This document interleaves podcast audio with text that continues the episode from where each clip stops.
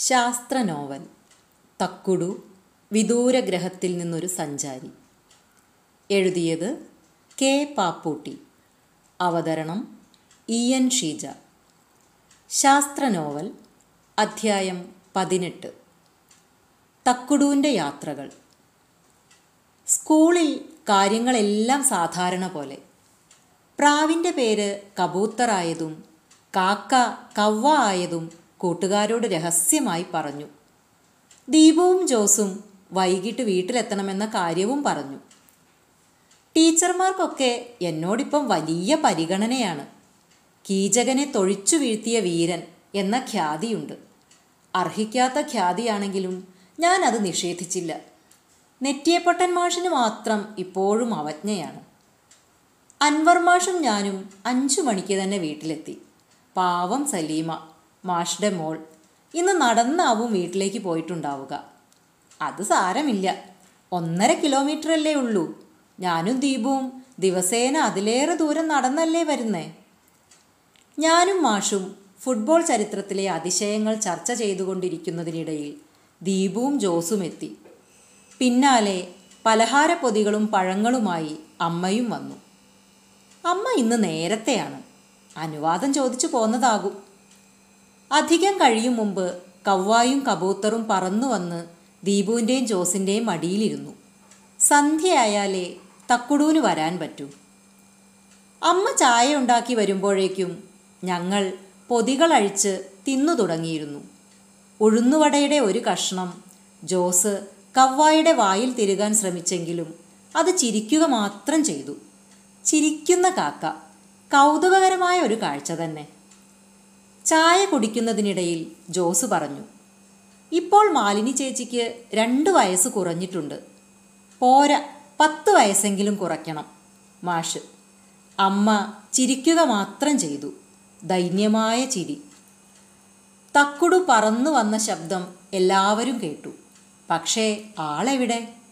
അവൻ കട്ടിലിൽ നിന്ന് എന്റെ പുതപ്പെടുത്ത് പുതച്ചുകൊണ്ട് പറഞ്ഞു ഇനി എന്നെ അശരീരി എന്ന് വിളിക്കണ്ട. ഇതാ ഞാൻ ഇവിടെയുണ്ട് അമ്മ ഓടിപ്പോയി ഒരു നീല ഷോൾ എടുത്തുകൊണ്ട് വന്നു. പുതപ്പെടുത്തു മാറ്റി. തക്കുടുവിനെ അത് പുതപ്പിച്ചു. അതെല്ലാവർക്കും ഇഷ്ടപ്പെട്ടു. മാഷു പറഞ്ഞു എന്നാൽ ഇനി കാര്യത്തിലേക്ക് കടക്കാം. പൻവേലിലും പൂനെയിലും ജോലി ചെയ്യുന്ന മലയാളികളുടെ അഡ്രസ്സുകൾ എനിക്ക് കിട്ടിയിട്ടുണ്ട്. അധികവും ചെറിയ കച്ചവടക്കാരാണ്. പൂനെയിലെ ഡി ഐ ജി എന്റെ കൂടെ ഭോപ്പാലിൽ പഠിച്ച ഒരു രാമേശ്വർ ദയാലാണ്. ആൾ സത്യസന്ധനാണ്. കേന്ദ്ര സർവീസിൽ നിന്ന് ഡെപ്യൂട്ടേഷനിലാണ് രാഷ്ട്രീയക്കാരെയും സംസ്ഥാന ഭരണാധികാരികളെയും ഒന്നും പേടിക്കേണ്ട ആവശ്യമില്ല. എങ്കിൽ നമുക്ക് മുമ്പ് പറഞ്ഞ പരിപാടിയിൽ അല്പം മാറ്റം വരുത്താം തക്കുടു പറഞ്ഞു. ഞായറാഴ്ച ആ കള്ള സന്യാസി വരുമ്പോൾ സാധനം കൈമാറുന്ന ഫോട്ടോ എടുക്കണം അതിൽ മാറ്റമില്ല. എറണാകുളത്ത് പോയി വണ്ടി തിരിച്ചെത്തുമ്പോൾ മാഷും അതിൽ കയറണം. നമ്മുടെ കബൂത്തറും ഉണ്ടാകും കൂടെ. അയാൾ പൻവേലിൽ തന്നെയല്ലേ ഇറങ്ങുന്നത് എന്ന് ശ്രദ്ധിച്ചോളണം. എങ്കിൽ മാഷും അവിടെ ഇറങ്ങണം.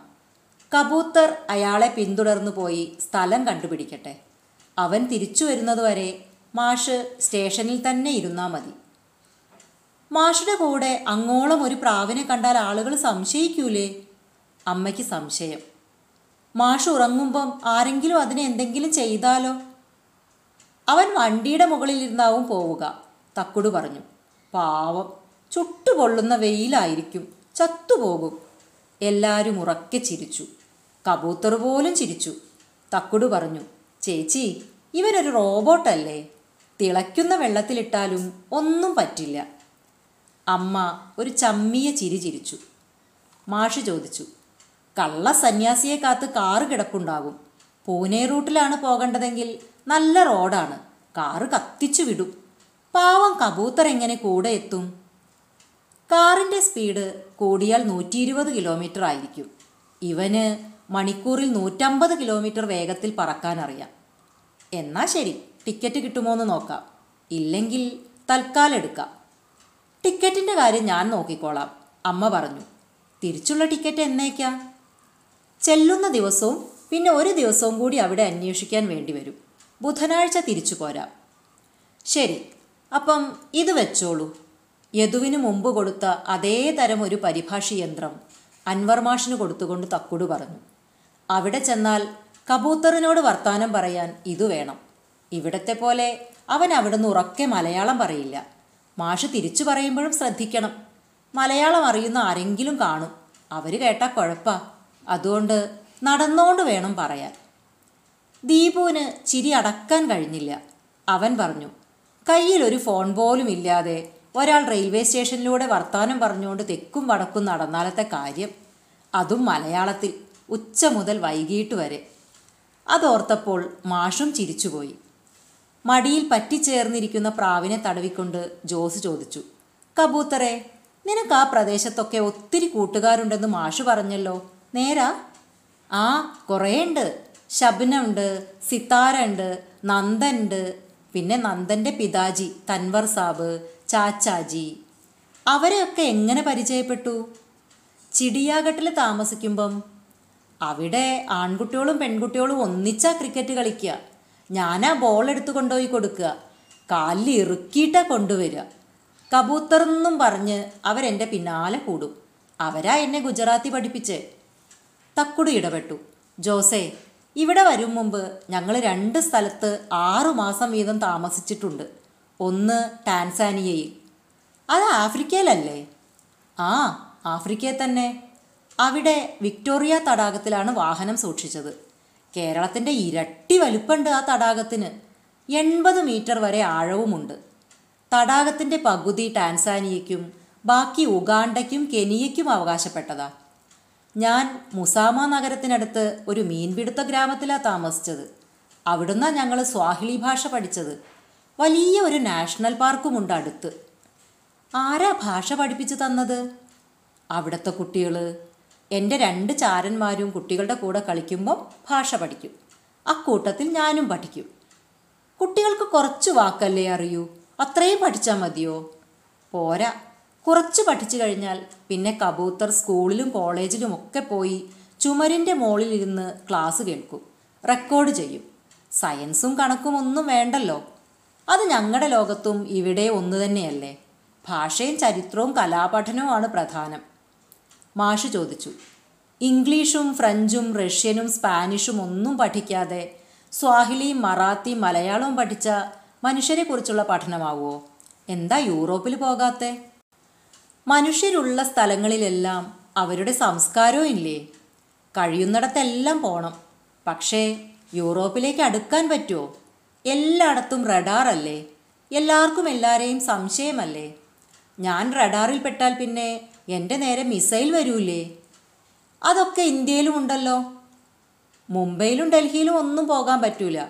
നമ്മുടെ അന്വേഷണത്തിന് പൂനെയിൽ പോകേണ്ടി വന്നാൽ തന്നെ ഞാൻ വരൂല. അവിടെ വലിയ ആയുധ നിർമ്മാണശാലകളുള്ള സ്ഥല. ഞാൻ കുടുങ്ങും. എവിടെയാ കബൂത്തർ പറഞ്ഞ ചിടിയാകട്ട്? നമ്മൾ പോകുന്ന വഴിക്കാ?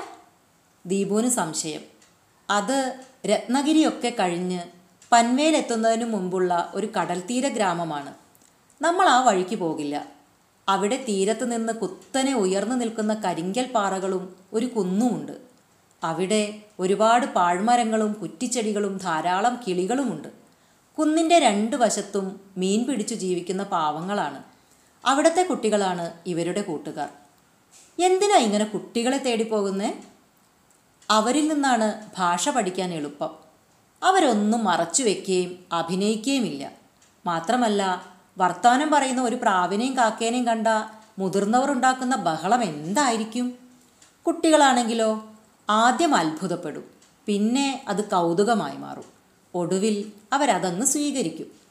എന്താ കാക്കയ്ക്ക് വർത്താനം പറഞ്ഞാൽ എന്നാണ് അവർ ചിന്തിക്കുക. എന്നിട്ട് അവരിലൂടെ കുറച്ച് മുതിർന്നവരെയും സുഹൃത്തുക്കളാക്കാം അല്ലേ?